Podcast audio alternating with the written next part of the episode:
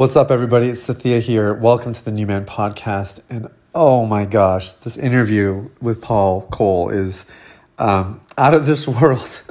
I'm so excited to share it with you. I'm not even trying to be professional about this one. I'm just, I'm beside myself. Um, Paul Cole is the the president director of Christian Men's Network, and these guys have been around for like 50 years. His dad um, had a few messages that went absolutely viral way back in the day, and um, and kind of set the wheels in motion. And uh, the ministry kind of tapered off for a while, and then uh, Paul and a group of people were able to sort of resurrect it. And I mean, today they are probably one of the most renowned and impactful men's ministries on the planet. And I have to be honest, like interviewing him, I just felt way over my head. Uh, we do research before the interview, so I was like listening to his podcast yesterday. And, you know, he's interviewed like uh, Darryl Strawberry, like, uh, you know, kind of like famous baseball player for the Yankees, and Louie Giglio, and just like really top tier level people. And um, I was like, just stunned, stunned that I got the chance to do this. So, um, aside from just kind of who he is and the accolades, I have to say there's so much to the guy. Like, um, he he is not in that place because he just inherited it or or that kind of thing. He's the real deal, very authentic, uh, tons of wisdom, and um, and you know it, it's really interesting because I I read some of his dad's material. That was sort of uh, my initial interaction with these guys. They said, "Oh yeah, read some of these books and whatever," and um, I wasn't really sure. You know, like the essence of the message was just not not really what what we're about here at Deep Clean. And so when they reached back out and said, "Hey, you know, we'd like to come on the podcast," I was pretty hesitant. Uh, but I did some research and I kind of saw that there was a softening to their message, that there was um, some development, you know, and, and a bit of a I don't know a modernization. And um, now I'm like, oh my gosh, I can't believe I was even considering it. Like it should have been a no brainer because um, this interview was just amazing. So you're going to love it. It is on the longer side. We decided to not chop it up um, because I think long interviews are actually really nice to listen to. Most of the interviews I listen to on my own podcast feed are anywhere from, you know, an hour to an hour and a half typically. And uh, obviously, we do something different here uh, four days a week. But for one day a week, we do give you an interview, and um, this one's on the longer side. So uh, that's just because there's more depth to it. Uh, he has lots of wisdom, and it's going to just have that much more impact. So buckle up, enjoy this podcast interview with Paul Cole of Christian Men's Network. Welcome to the New Man Podcast, a show for brave men to experience freedom in their faith, sexuality, and relationships. The goal? To provide practical tools and timeless principles that help you become the man you were made to be. And now, your host, Sathya Sam. Okay, well, I'm here with Paul Cole of Christian Men's Network. Paul, welcome to the podcast. Hey, it's great to be with you, man. I'm really fired up about what you're doing.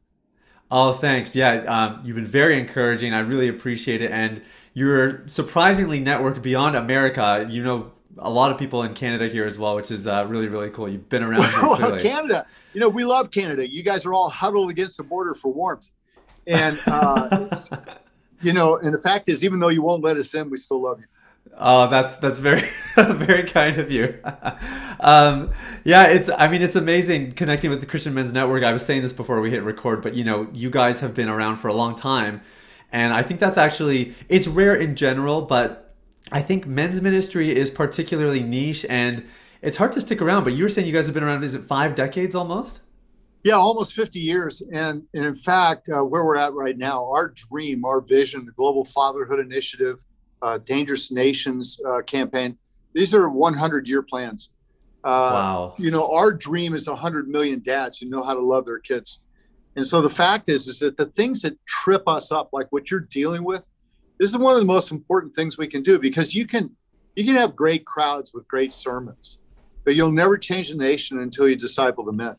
Hmm. And until these little things that trip us, like pornography, addictions, uh, greed, lust, and whatever maybe these these little things that trip us up until we begin to actually talk about it and deal with it we don't get fully set free and fully uh, released into what we can be and, and what really our families need us to be yeah it's so true it's so true so maybe you can talk a little bit about it because Um, obviously, the the issue with greed, lust, pornography has evolved in the last fifty years since uh, it was your dad who first started CMN. Um, right. Can you talk a little bit? Like, I'm kind of curious where, where you came onto the scene because you said you were kind of a surfer guy in California for, yeah. for a while. How, how did this all come about to begin with? Yeah, Dad was in ministry and he had bought into the uh, basically the old school thought, which is you forsake everything for the sake of the ministry, including yeah. your family. And we know now that's a, that's a uh, that's a fallacy and it's wrong. Your first ministry is to your family, yeah. and so and to your marriage and so uh, dad had done that. I grew up on the beaches there in California and Santa Cruz, surfing and, and doing the stuff you do as surfers. You know, dad's ministry, though, what happened was when he wrote a book called Maximized Manhood, he had an experience in his life where he called some men into rightness with God that manhood and Christ likeness are synonymous. To be a real man is to be more like Jesus Christ. And he called them into a place of repentance and he called them into a place of release. And that's where Jesus in John 20, where Jesus spoke over the disciples and he said, he said, this is not going to be easy. So he he basically prayed over them and says, I, I breathe on you the Holy Spirit. And then he said this, he said, he said, forgive those who have hurt you. Right? He said, whoever you forgive, they're forgiven. Whoever you don't forgive, they're not forgiven. And basically what the hmm. translation says, whoever you don't forgive, you hold it in your heart. Right. And when you hold unforgiveness in you, Proverbs 4 says, guard your heart because out of your heart comes your life. Proverbs 8 says, talks about wisdom, and wisdom is forgiveness.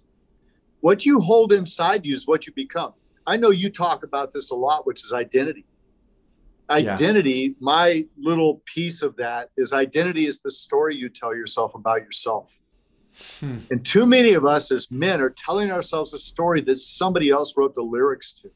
Mm. And the reason identity is so key in definitions, you know, come back to this little piece I was talking about originally, is that all your decisions and your actions come out of your definition. So when you talk about mm. my decision making, where's that come from? It comes from my definition. And if my de- definition is based on what other people have told me, not based on Christ, then I begin to build this little world inside of my brain that causes me to make decisions that aren't to my greatest health.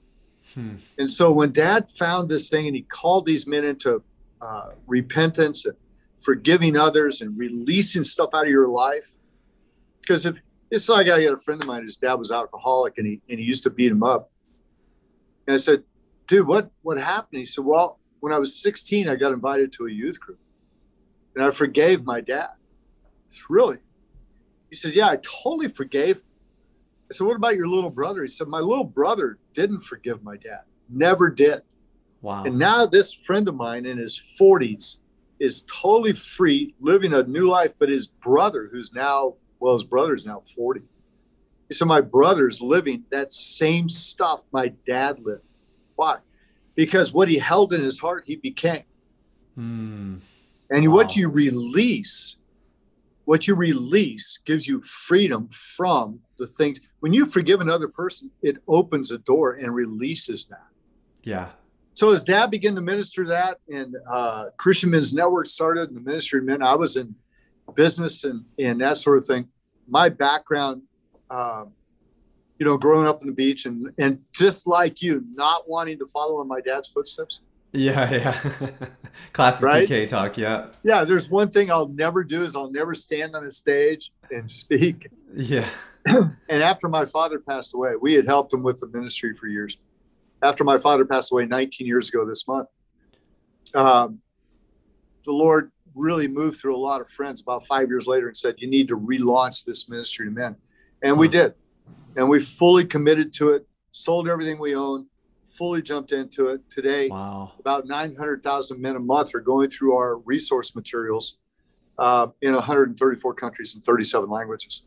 So wow. it's just like, and here's the deal it's like anything else. You just put your head down, you say, okay, we're going to do what we do.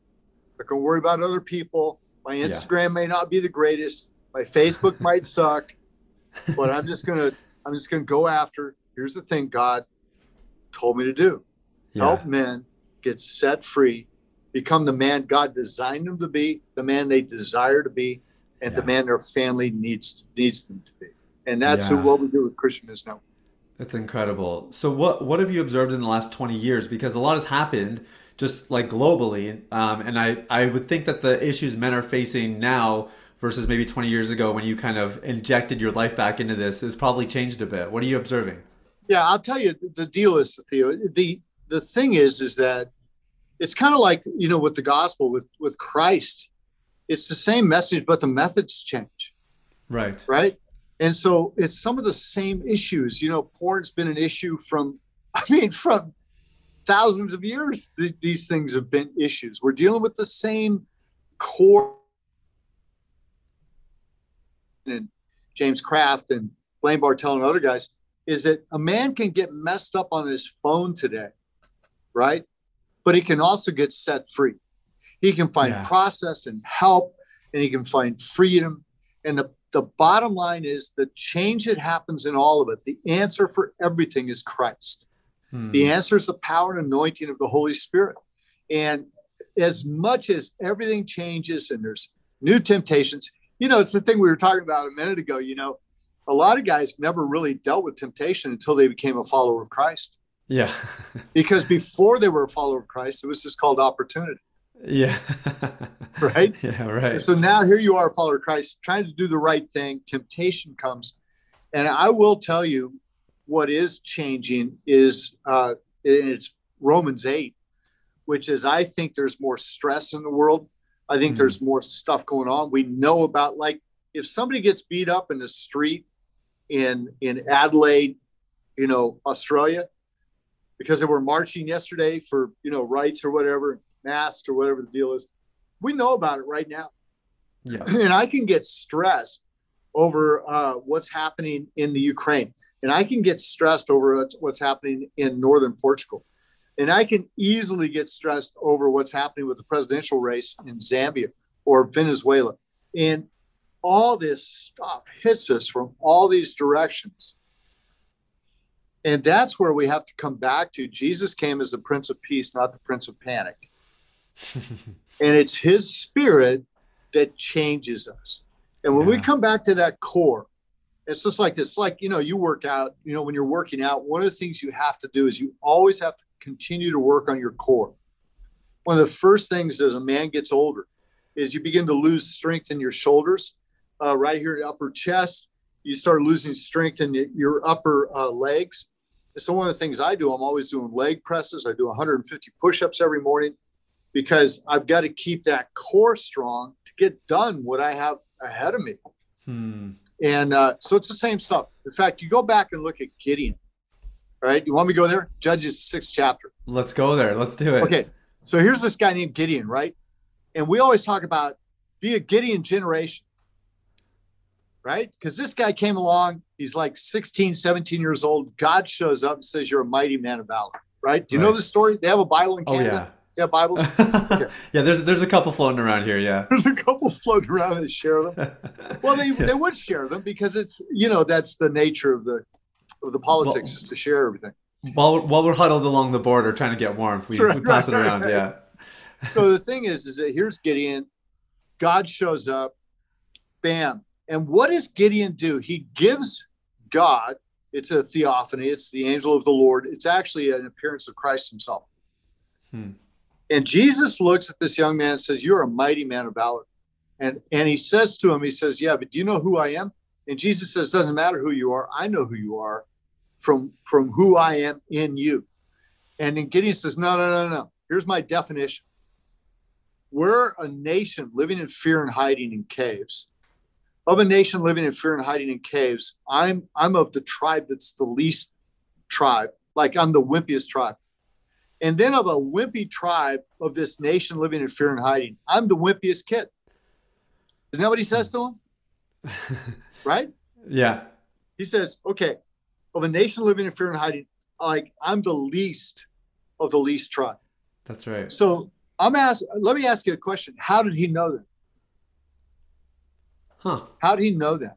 Because somebody told him that. And that comes back to identity. So the story that Gideon was mm. telling himself was a story somebody else wrote the story to. Right. And God has to come along and tell him, no, no, no, that's not who you are. And he makes him a judge. Now, fast forward. Judges chapter 8, verse 30 of, of Judges chapter 8, it says, Gideon has 70 sons. this is this is awesome. Like, how many how many of us would love to have 70 sons, bro? I mean, you're getting your marriage started. Think about, I mean, obviously it wasn't with the same wife. So, I mean, just having seven sons would be amazing. But this guy said 70 sons. We don't know how many daughters. Maybe he's got, maybe he's got 140 kids. Sure. He's been the head of Israel for 56 years as a judge, what's called a judge. This this would be in our day and age, we would look back and say, well, the guy was like a king. He's like the CEO of the nation. So he's a judge. And he's the head of the nation for 56 years. Now, verse 33 of Judges 8, it says the guy dies, passes away. Okay. It says the moment he passes away, and this is Israel who had been living in fear and hiding, and everybody used to beat up on him. Every single enemy would take over, take them over, rip off all their stuff. And for 56 years, they win victories. They become extremely prosperous because of God. Hmm. Speaking through Gideon. 56 years later, Gideon dies and says, as soon as he died, the nation went back to Baal. In other words, the nation went back to worshiping themselves as God. Hmm. In fact, Baal, we know, was a worship of humanism. It's very humanistic. It's basically what the church of Corinth dealt with, you know, where Paul had to write them letters and go, hey, it's not a good thing for a guy to marry his mom. Yeah. Remember that whole piece? Yeah. like, like this was the word, this is hedonism at its So Baal is when it, when Israel goes back to that, it's like they totally turn on God. Hmm. Now, now, check it out. I mean, I'm, I'm going somewhere here. Gideon, verse 33, it says, Gideon, verse 30, Gideon had how many sons? 70, 70 sons. Yeah. Verse 33, he dies, and immediately Israel turns, goes back to Baal. How many of his sons stood up and said, No, this is not who we are. This is not who my dad was. This is not our identity. I, you could kill me. I don't care what happens but we are not turning back away from God. How many of his sons did that? Hmm. None by the looks not of it. one. Not one. Huh. And the failure of Gideon's life is that he did not disciple his sons. Okay. Okay, now watch this. If you go back just prior to that, and you go back in, in that same chapter, you find that that Gideon has this one battle where where basically he's going to go fight all these kings, and these kings are like, dude, this guy's going to wipe us out. Let's make a treaty. And what we're going to do is we're going to give you a bunch of gold and silver. We're just going to give you everything we have, including our earrings, every bit of gold we have. And says they give him all this stuff, and Gideon takes that, tons of gold and silver, and it says he goes back to the village where he grew up, and he creates an ephod. Now, an ephod was a uh, like a monument. Okay, he creates a monument to God in the village where he grew up. Hmm. Now, Sophia, think about this for a moment with me. Let's say that you're going back to your high school and it's your 10 year reunion. Okay. Okay. 10 years later, you're going back to your high school. How do you want to show up? Like, how do you want to look to all the girls who wouldn't date you? you want to show up in like a gold metal flake Corvette, you know, or fly in on your plane, you know, and yeah. be dropped off by your chauffeur, and you walk in and go, "Hey, so what do you think of me now?" Yeah, right. So what Gideon did, because it says that his monument that he built became a snare for his family. Hmm. Now watch this, because remember, Proverbs four says, "Guard your heart because out of your heart comes your life. What happened to Gideon was he went back to the village where he had been told as a young man, you don't measure up. Ah, okay. you're not good enough. Right, where the story you don't have written. what it takes. Yeah. You'll you'll never amount to anything because that's the identity. At 17 years of age, he's telling God, "This is who I am." Right. Now, this is the age in that culture that men went to war. This is a grown man. So at 17, he's been told, you don't measure up, bro. You're not, you're not good enough, dude. And he goes back to that village 50 years later and builds this monument, quote unquote, to God, but basically proving, hey, look at me now. Yeah, different story. So what happened is because Gideon never forgave the people who put him down out of that smallness of heart and not thinking he measured up, he never discipled his sons. Huh. Because he didn't think, and I, you know, I don't know. I might be the king, I might be the judge, I might be the head guy. I don't know. Is there anything I could really teach my sons? He never lost the snare of that depreciation. Hmm. And what the beauty of what you do for men with your ministry, what you do for us as men is you help us learn who we are so that I don't have to go prove myself on the outside. I know who I am on the inside. Yeah. Yeah. And the true strength of a man is always on the inside, not the outside. Yeah. That's why identity, which produces decisions, because your hands will always do what's in your heart. Hmm. Wow. So most guys try to deal with their hands. yeah, so okay. Sorry, we're dealing with porn and masturbation and all that, right? I didn't mean yeah. to go there. But right? I mean, yeah. we're dealing with stuff we do with our hands. We're dealing with stuff we do on the outside. yeah. Right? And I try to stop it on the outside and I grit my teeth and I just can't get it done hmm. until my heart changes. And when my heart gets set free, my hands get set free. Man. And the failure of Gideon's life and not discipling his sons is his heart never fully got free of the bruises that he had as a young man. Yeah. It's incredible. No, it's really powerful. I think I think you're hitting on something that's really um, counterintuitive there because we can all kind of wrap our heads around like, okay, I understand. Uh, you know, people have said things about me. I have these bruises in my heart, and I think a male tendency is sort of to either cover it up or to sort of fight fire with fire. It's like well, somebody said that I wasn't good enough, so I am good enough in Jesus' name. You know what I mean? Like, I think these are the yeah. things we resort to, uh, which, like you're saying, you're kind of, you're, it's like hand to hand combat when the real issue's at the heart level. Um, and I think what you're suggesting there is it's it's tools like forgiveness and repentance and the things that really Dude. deal with the heart. That's where that transformation happens. Can can you just go a little bit deeper on that? What are what are some of the other things that guys really need to engage with to rewrite that story properly? Yeah, you know, uh, one of the I had a great friend who played uh, played football. His name was Reggie White, and uh, Reggie played Philadelphia and then won a Super Bowl with Green Bay. And I remember him coming over to our house years ago. My boys were younger, and he came over and he he got on the ground and started playing with him. This guy was huge. He's massive, defensive end. Call him the minister of defense. And uh, he got on the ground with him and he started shaking him off, and they were jumping on him like he was playground equipment, right? And then two days later, I watched him on the football field just dismantle some big men in front of him. Hmm.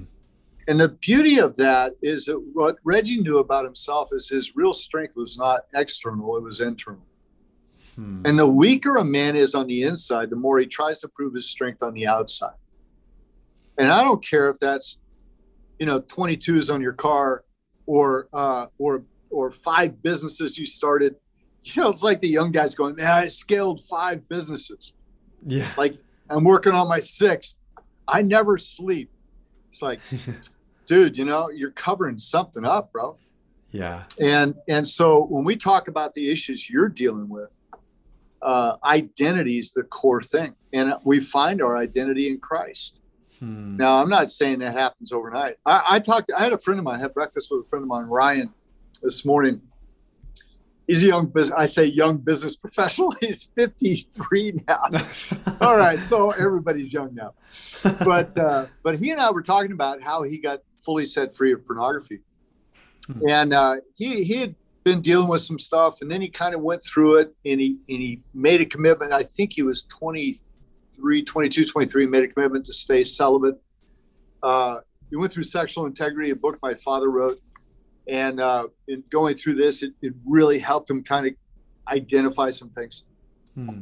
But there came a day that he was he was with some other people and they were taking little pieces of paper and it's a it's a little exercise and they were writing things on the paper that they were dealing with and they were nailing them to a piece of wood like nailing them to a cross right yeah yeah and he said that uh, he said that he thought well that's cool i'll do this and then he actually got to the point where he wrote down somebody's name that he forgave hmm. and he nailed it up there he began to cry and then he wrote down a couple other things that were very deep and very personal. He nailed them up there. And he said it was as if somebody was pulling like a stake out of his center of his core, like a like a big stick, like a stake. It's like it's just like a thing just coming out. It's just in that point of repentance, he said it was like the battle here's the deal. He said it's not that you don't keep fighting because there's always a fight john 10 10 the thief comes to steal kill and destroy. Yeah. That's his job description and he's pretty good at it.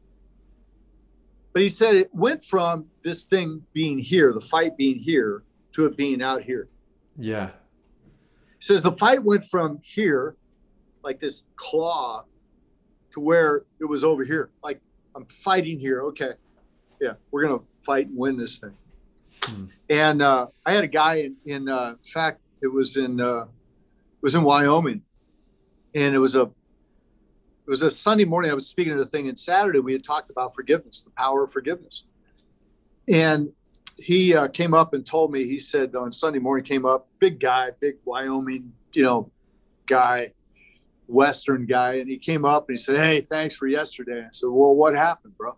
He said, uh, "I forgave my dad." He said, Really? He said, Yeah, my dad's been dead for years. He says, But here's the story. He said, I never knew who my dad was. When I was 16 years old, I had a friend who said, You know, my dad knows your dad. He lives in another town. It's really, So I found out who he was when I was 19 years old. I walked into the bar where he was, said, Hey, I'm your son. He said, That man F bombed me and said, Don't F and never come back here again and tell your mom never to call me again.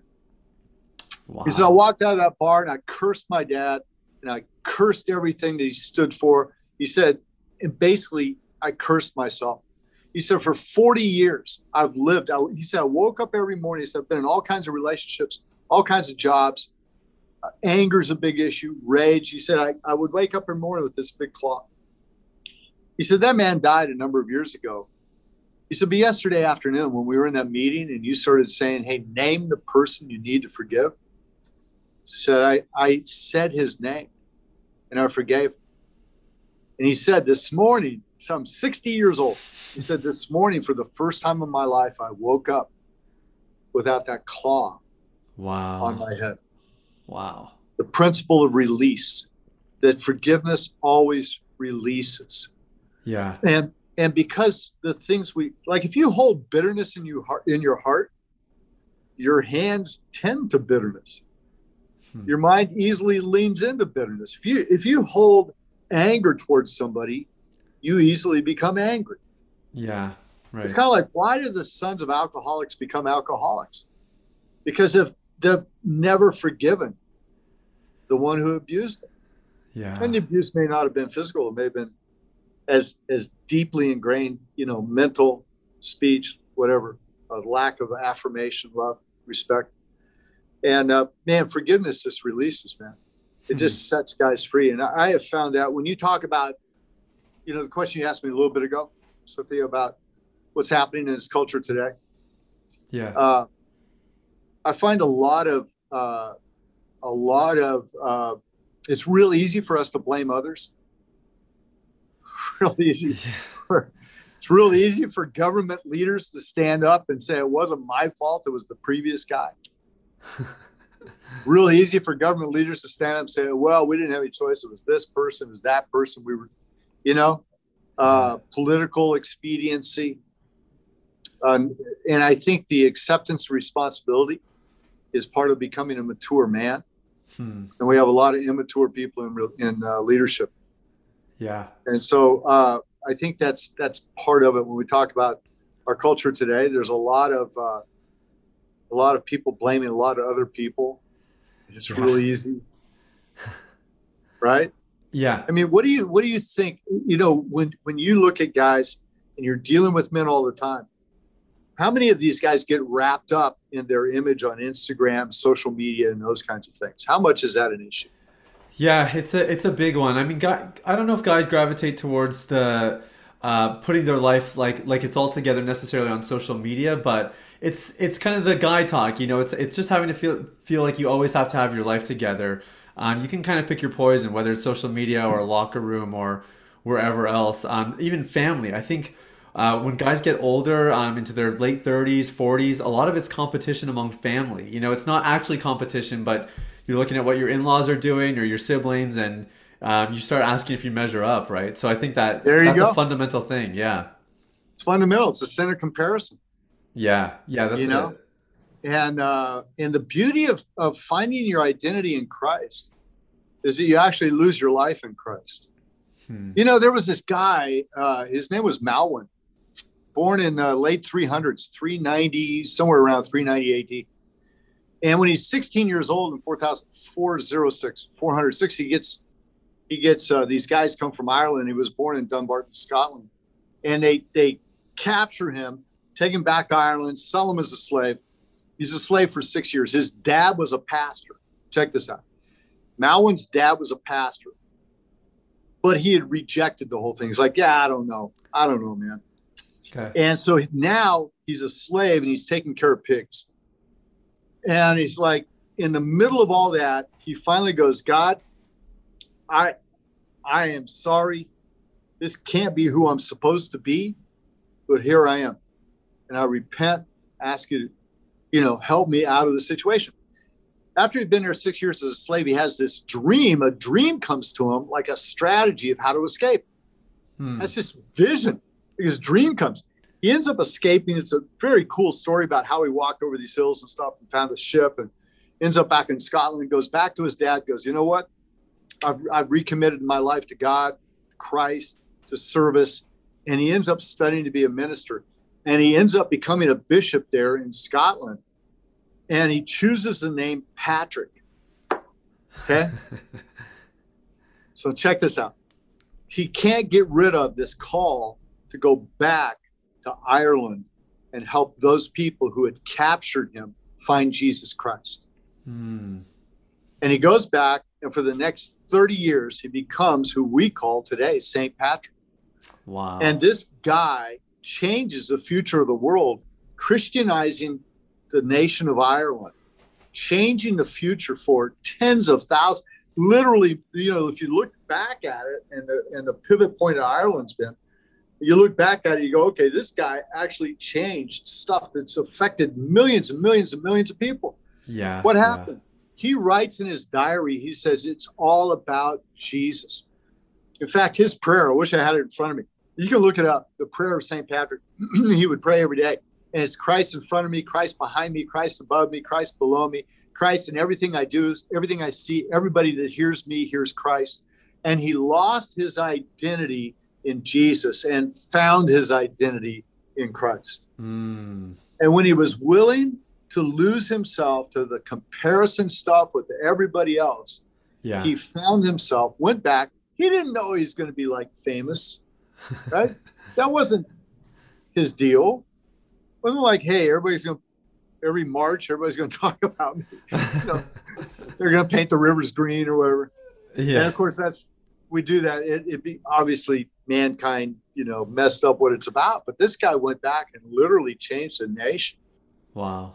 You know, and he changed it because humility, you know, it's the thing you teach. Humility is not thinking less of yourself, it's thinking of yourself less. Yeah. And the humility of Christ was actually his strength. And the stronger a man is the inside on the inside, the more gracious he can be on the outside. Hmm. You think of Jesus. Well, think of this. You know that phrase about turn the other cheek? Yeah. You know, turn the other cheek. Well, that's kind of used by people to kind of put Christian guys down, like, ah, bro, you know, you're supposed to turn the other cheek. Well, what that was was a sign of strength because when the Romans would come in, because remember, Christianity started under Roman occupation, terrorist occupation. The church right. grew in the middle of of quarantine. okay. and and lockdowns and terrorism and everything else bad that could happen. Their money being devalued, you name it. And so, uh, so turn the other cheek meant when the Romans came, they would find the strongest guy in the village, and in order to only be able to leave a few guys behind to inculcate the culture and send on their army, they would take the strongest guy in the village and then bring him out and just hit him in front of everybody. And one of two things would happen. One, he would either fight back and then they would take him out. And Everybody goes, okay, well, we can't beat these guys. Or he would just cower and just go back as a coward and just say, okay. But the third way was turn the other cheek. And turning the other cheek is actually a sign of strength because it's basically this you get hit. I mean, think about this, man. Think about if you were out someplace and guy, some guy hit you with his open hand. That's okay. different than being hit with a fist, right? Yeah. Totally different. Being slapped. So this, so you get slapped and turning the other cheek, man. Okay. You did that one, do this one. Right. In other words, it's the strength of the martyrs in Afghanistan today. Saying no matter what happens, yeah. no matter how this has happened or what happens, me and my children will not will not turn our back on Christ. Yeah. It's the February 15th, it's the Coptic 21. Those men who knelt on the beach in Tripoli. Egyptian Coptic men, one one man was from Ghana. They had led him to Christ when they were in prison. And he mm. said, if you guys are going to be killed for your faith, I'll go with you. Wow. 21 men. And you've seen the pictures of them in the orange jumpsuits with the men, men of with evil intent behind them. Yeah. And uh, those men said, We will not turn our back on Christ. You know, that's strength.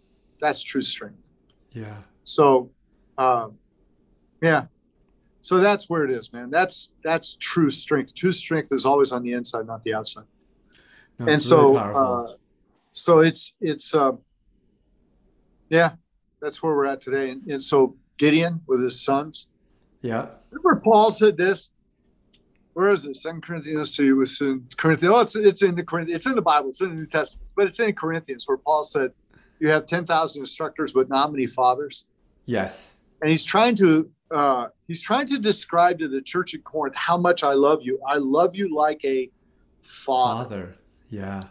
He says you have 10,000 instructors, but not many fathers. And here's the key on that is an instructor gives you what he knows but a father gives you who he is. Mm, wow. And the difference in our world today is that we have too many men who have not been fathers, and we haven't been fathered, but we've just been instructed. Huh. And nobody gave us their heart. And we're wow. looking for that connect. Wow. And the beauty of following Jesus Christ is we find that connect yeah. in Christ. And we fully become satisfied with who he made. That's true success, right? Yeah. Success is to fully satisfy your personal design. it's not, it's, you know, and if you were designed to be a third grade teacher and be the best, impact yeah. thousands of kids for the rest of their lives. Yeah. If you were, if you, if your job is to run a warehouse, then, then be the best at running that warehouse. If you were called to start a business, scale the business yeah. Right? If you were called to be in politics, and God knows we need more Christian men called into politics because politics really means the business of the people. Right. You know, if you go back to Plato and Socrates and so forth. Uh, and really, we really do need godly men and women in leadership.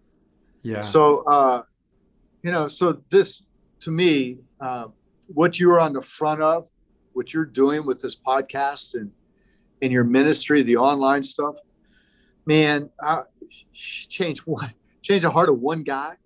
Think about Patrick, you know, in yeah. Ireland. Yeah, right. One guy tips everything for millions of people for centuries. Yeah. Right. Yeah. I mean, it changes everything. One guy, one guy, one one person, one tip, one thing. You know, yeah, it's pretty amazing. It's really amazing, and I think it's very inspiring because uh, I I think maybe the average listener here is thinking like Paul, I'm not eloquent in speech. I don't have the yeah. the really obvious leadership skills, and it's a great reminder that um, even kind of what you were saying at the beginning, like we're all called to look after our family first, And if you're a single guy, you're a family of one. Like it, it starts now, you know, and there's nobody's exempt from that responsibility. Yeah. Well, you know what true leadership is? True leadership is serving. Yeah. It's to see you can't do a conference on it, have anybody come. Yeah. yeah, right. You can't do a servanthood conference. Yeah. Everybody show up. Yeah, everybody wants to be a leader, but true leadership, you're only qualified to lead to the degree you're willing to serve. And Jesus came, he said over and over, he says, I came to serve. You know, the cross was a, was a point of serving. Marcus Luttrell, uh, lone survivor, he uh, he said this in one of his books. He's written two books now, Lone Survivor, and then uh, there was the one he wrote after that about serving. And he said the greatest servant of all time is Jesus Christ because he laid down his life for his brother. Wow. Yeah. Yeah. Yeah. That's the truth. So if you find absolutely. so when you begin to find your identity in that, then you're not worried about, you know, I mean, in your business, you may need a good Instagram for your business. You may need a good, uh, I don't know, TikTok strategy to make everything work. yeah. Uh, I, I don't have any problem with that. But but the fact is, is that your life's not based on that. that's Your life's not based on whether your car, you know, is a certain style or model. I mean, it is good. I mean, it is nice to have a car that runs. Yeah. Yeah. it helps. Yeah. That's always a good thing. I'm just saying, you know, these things that we hold so dear. Um, you know, uh, it was Solomon that said, who's like the wisest man, but he was also extremely wealthy. Uh, he in Ecclesiastes. I, of course, I think he wrote Ecclesiastes after he got his 800th wife, Right. because man, all his vanity. yeah. But but you know, he just he basically said in Ecclesiastes, he was talking about seasons and things. He goes, you know, life's a vapor. Hmm. it's, it's here pretty quick. And we tend to hold things pretty dear that aren't really that important. Yeah. And uh, we found out later, you know, dude, that that didn't really mean anything. But what meant something was that friendship with that guy, Yeah. my buddy, Yeah. my my friendship with him. You know, and faithful are the wounds of a friend. Yeah. You know, that's that's why uh, you see a guy in trouble. You know, if you're his friend, you help him, Yeah. right? Yeah. Yeah. That is true. You don't you don't turn them out. You go, hey, it's like if a guy comes to you and says, hey, man, I, I'm getting my butt kicked by this porn stuff. You don't look at him and go, dude, you just need to be a Christian. yeah. You say, hey, man, let me help. Let me be a part of this. yeah. You know, Let- let's get on a podcast. Let's get in the, the you know weekly process with Sophia. Let's do Yeah. this thing. right? Yeah. Yeah. That's what a friend does. In fact, you may have some guys go through it with a friend just to be the friend. Yep. Yeah. It's part of the process. Yeah. Something we really encourage here. Yeah. Absolutely. I think it's what you're doing, man. I mean, it's going to be, it's going to settle. You know, here's the deal.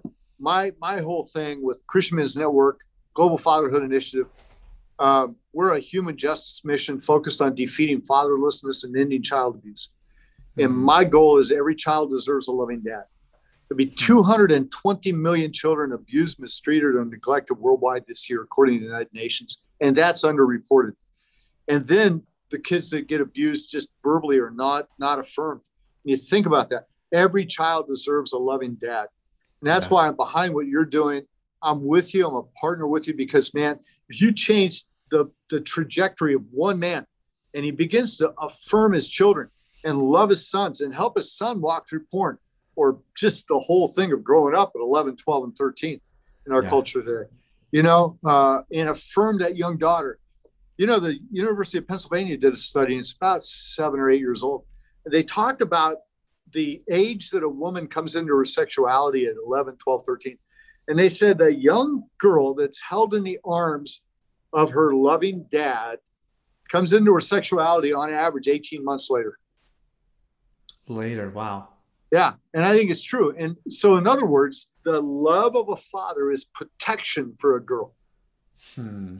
Right. not just not just mentally or speaking words of affirmation, but actually, according to a University of Pennsylvania study, actually physical protection comes because that's where you know you find your core. You find your core in the breath of, of your father. Yeah. And, and as for 90% of us, when we didn't have that, we looked for that. That's why when God created Adam, he created Adam and he breathed into Adam. And the Holy Spirit is the breath of God that gives us the core that our father didn't give us. Yes. Because he didn't hold us close and breathe on us. I love that. And I love the visual because I think it, it kind of represents the security, right? Like I think the healthiest man is secure in himself. And if, if you don't get that growing up for whatever reason, um, then you well, even if you do get it growing up, you have to make the transition to finding your security in God, right? That's that's where you really find yourself anyway. Yeah, you've got you. Yeah, it's your deal. It's your decision. You yeah. can't put it on somebody else, and you can't put it on your background. Well, I did this or this. My dad was screwed up or this or that, whatever. You know, dude, yeah. listen. Just just grow a pair and and take responsibility. Yeah. And just say, okay, you know, what do I have to do if I, you know, I'm turning 30, what do I have to do in order to actually be the guy I want to be? Yeah. You know, I got to accept responsibility. That means I got to start this process, get in this class, get a coach, do the stuff, you know, forget telling it, hey, I grew up in a crappy uh, school, had a bad neighborhood, got abused when I was eight years old. All this stuff happens. I'm not, de- I'm not denigrating that. I'm saying that take the step of saying, I'm going to be healthy out of that. I'm going to yeah. get set free of that stuff. I'm no longer going to be identified by it. The beauty of the life of King David. I mean, dude, this guy killed his best friend to get the guy's wife. Yeah. And God in Acts, the 12th chapter, still holds him up and says, David, having done everything according to my will, rested with his fathers. Yeah. Consistently, history looks back at David and says, What a great man. Like, dude, this guy was jacked up. Yeah. You know, he had stuff going on, but here's the key. Beauty of the life of David is consistently, you read in the book of Psalms, he consistently repented. Hmm. Consistently. And so he no longer, he did not define himself based on his mistakes. He defined himself based on the fact that he was pursuing the presence of God. Yeah. Wow. That's good. And that's what defined him. And so my definition is not based on my mistakes. Yeah. Yeah. It can't be. I make too many of them. well, you know, if we base it, I mean, dude, because then I start looking at, well, I made a mistake. Now I got to do this. And, and, you know, I got to, you know, go kill a lion. I got to do something. And, uh, and then we get ourselves in this turmoil. No, what I have to do is basically repent, accept responsibility, become a mature man, and say, "Hey, I'm going after this with with uh, reckless abandon. Yeah, it's so good. So I guess I'm wondering how how you do this personally, Paul. Just because, um, you know, you're an author, you're a speaker, you're a leader of a, uh, an international ministry, and um, I mean, I know that as the scale gets larger, uh, sometimes it's it's it's like you can do no wrong, you know, or it, it gets harder to to find those safe places to repent, to to do all the things we're talking about. Ah, that's so that a good can, one right there you yeah. have got to have some guys you can talk to. Right. You got to have somebody you can call at two o'clock in the morning and go, bro, I am jacked up right now. Yeah. You got to have guys you can call. Well, I tell you what, as you do get older, you don't tend to call guys at two in the morning. That's pretty much a panic when you're younger. Okay. But uh, you tend to call guys uh, early in the morning late in the afternoon. Go, hey man, dealing with some stuff. Can you pray with me over it? And yeah. you got to have a band of brothers. You got to have a band yeah. of brothers and so that's that's how you know in that sense and the other thing i dude i give myself a break occasionally hmm. i just have to go yeah well i'm still just a guy yeah i got really ticked off at that person on the freeway yeah or i saw a commercial on uh on a football game and it really got me lustful thoughts i'm like all right Yep. Okay, so I'm human. Give yourself a break. you know, don't, don't pound yourself. It's like, okay, Lord, protect my mind, set me free. Bam, I repent. Let's do this thing.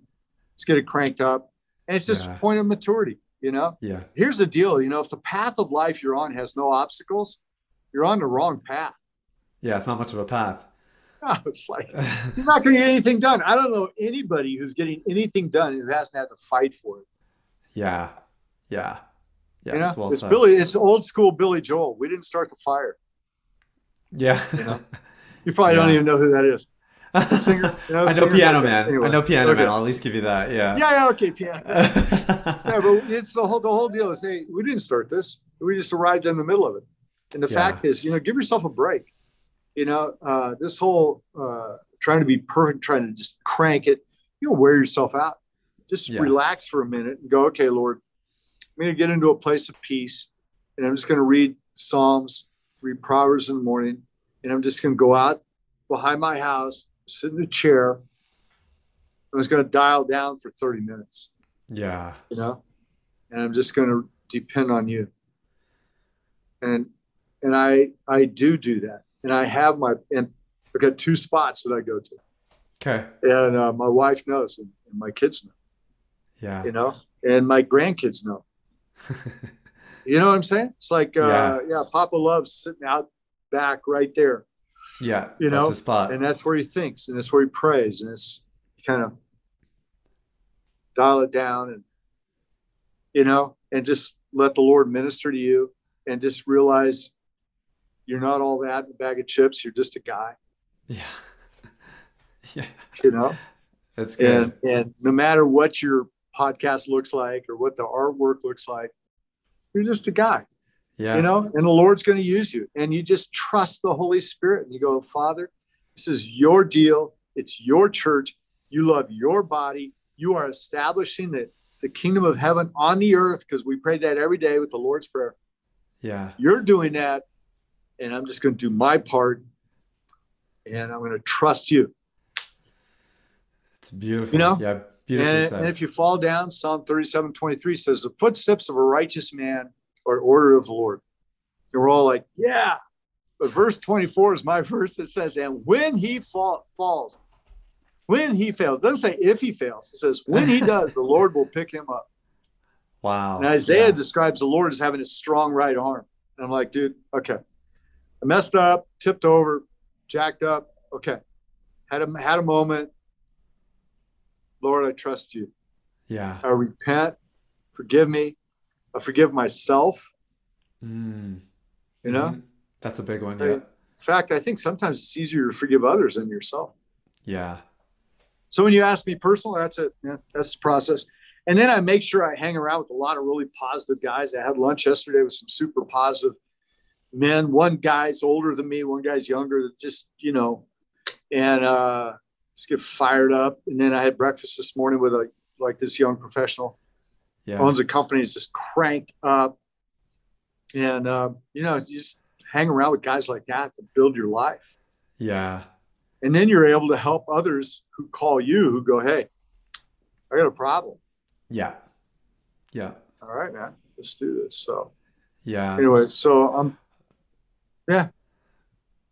That's good. It's really good. So I got one last question for you. You said you got a hundred year vision for CMN. yeah Um, un- un- unpack it a little bit. Uh, are you 20 years into it, or is it 100 years from now? And where where's no this thing i'll going? tell you what I, i'd say we're uh, 10 years into it and um, and so remember what you do in life becomes history but what you put into motion becomes your legacy Hmm. So if if we're doing something, I believe the, the Spirit of God put in my dad's life almost 50 years ago, uh, then I'm imputing that into men after me, you know, whether they're 50, 40, 35, 30, uh, and saying, hey, here's a worthy goal to raise up 100 million men worldwide who know how to love their children. We just graduated our 1 millionth man. I say just a year ago, February, I was in Indonesia. I was in Indonesia, Hong Kong, and Vietnam when all this COVID Oh stuff was gosh. breaking out. I was met at the airport, people in hazmat suits and so It was crazy. Anyway, uh, we graduated our one millionth man just in Indonesia, gone through maximized manhood in our materials. So, Wow. you know, that's my thing. My thing is those million guys take Yeah. another million guys right. and help them become stronger. It's like it's like the the 500 men going through your process get another 500, right?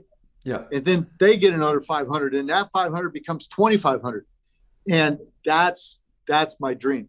My dream is Okay. that, and so what we're doing is we're setting up a process whereby that happens long term. So Okay. amazing. yeah, so I'm pretty excited about the Global Fatherhood Initiative, uh, Oh, Dangerous yeah. Nations campaign. Uh, we- we're just launching a new curriculum called Build, which is for young entrepreneurs. So we've got extremely highly, I'd say, high capacity, high successful men who are going to speak. And, and again, we're we're male centered, not because it's our calling, not out of a belief that oh yeah, all leadership is male. Uh, it's our calling to speak into the lives of men. And our greatest cheerleaders are my wife and the wives of those of us who are involved in this. Of course. Uh, and so, uh, and every and every dad out there who has daughters, dude, you're my cheerleader too. The reason is because he's looking for a guy for his daughter to marry. He's like, dude, where am I going to find a guy for my Yeah. daughter to marry? yeah. You know, there's not too many out there. So what are we going to do? So we're going to build a bunch of them. Yeah. Right? Yeah. and we're going to make local the local church a place where people can say hey you want to find a husband for your daughter go to that local church because man somehow these guys are multiplying unbelievable men Huh. and i believe that's what the local church is about so we are uh, i always say it this way we're christ centered and church centered yeah. and we I like believe in uh, we believe the local church is the hope of the world so everything we do is about building the local church build strong men strong families strong churches change the future of the world It's amazing. Yeah. If you, one of my uh, phrases here is if you transform the man, you transform the land. there you, know? go Yeah, I totally agree. Um, okay, so Paul, you're you're talking to guys here who who maybe are struggling, uh, maybe just need need a little bit of a, a nudge to make that first step towards leading their lives better, their family, their business, their ministry, whatever it might be. What's your your word of wisdom to them? well here's the thing what, what are you fighting for you're fighting for your legacy you know you're fighting for your legacy so it's not about whether you fall down it's about whether you get back up the stalwart man gets knocked down the stalwart man gets back up Hmm. So get back up and go after. You're fighting for your legacy. The other thing is, is that we have to understand that Jesus hung out with some guys, including one guy that he looked at and he goes, dude, get behind me, Satan. Yeah, He looks at a man named Peter and goes, get behind me. Don't be an idiot. Okay. You're you're putting stuff on me that's just negative. And yet he turns to that man and says, You, your spirit, when he called him to Christ, he said, I'm building my church on that. So the same guy that he called out is the guy that he said, Okay, why don't you go ahead and preach the first message in Acts 2 on the day of Pentecost? Why don't you go ahead and just launch this thing? In Yeah. other words, there's there's uh, room for misfits. Hmm. And I think basically the kingdom is built on uh, on in the hearts of misfits, Oh man, the guys that feel like I don't measure up. Yeah. And Jesus says, "You know what? Hey, I know you messed up, Peter, and I know you denied me, and I know this happened and that happened and that happened. But the grace of Jesus Christ, as he looked at that same guy, and he goes, "You, you're going to be one of the most amazing and awesome men. They're going to talk about you thousands of years from now." yeah, You're gonna be an awesome man. And you're go- and on the spirit of your confession, I'm building my church yeah. Wow. that you are the Christ. So you know what? I I find a lot of um, I find a lot of peace in that that he used really jacked up guys who argued with each other, like they like he had two guys whose mom showed up, right? yeah. whose mom showed up and goes, Hey, when you come to your kingdom, my boys should be at the top, right? And he's like, Get this, get your mom out of here. I mean, think about this the kinds of guys that he had with him, you know? Uh, and yet, these men,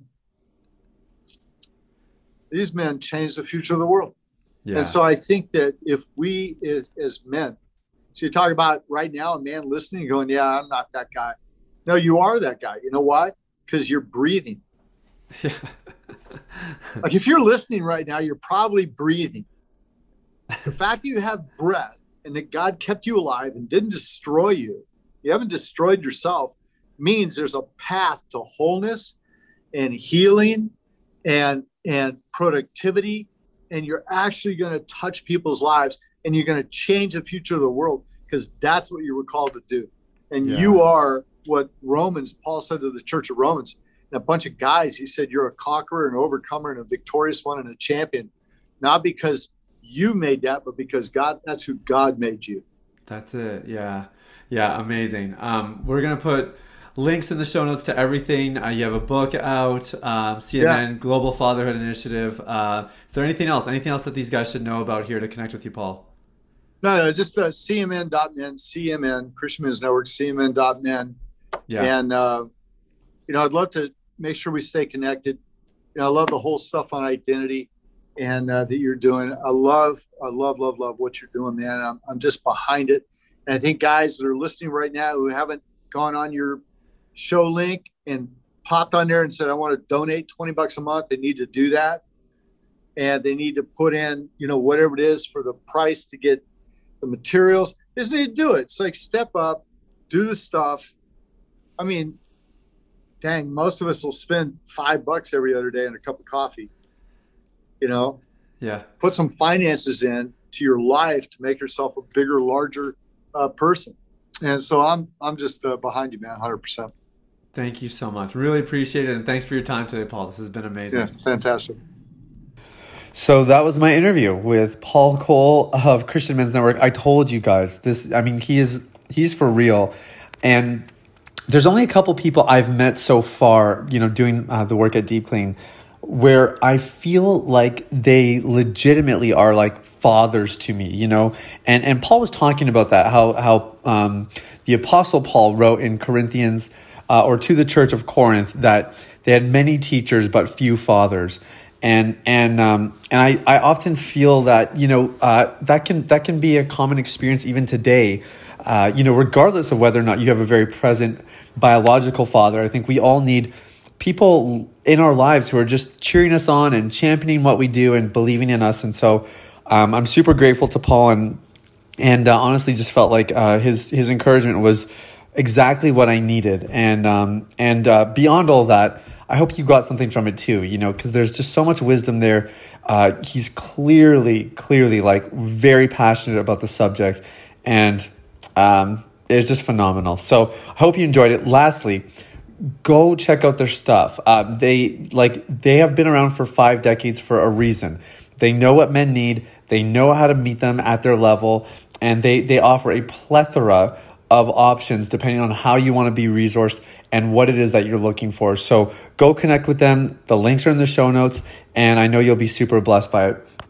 Guys, thank you so much for listening. Um, yeah, uh, po- interviews like this are the reason we do the podcast because I, I guess for me, I just um, I, I feel really confident that Paul brought something valuable to you. Uh, I think sometimes personally I struggle with like whether or not what I'm doing is actually useful for you guys.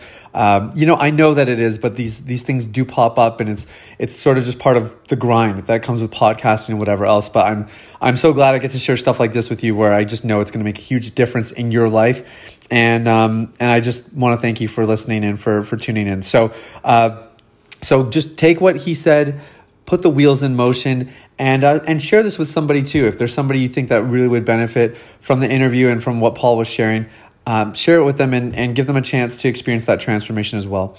Much love to you guys. Thanks for listening. We'll talk very soon. Bye bye. Thanks for listening to the New Man Podcast.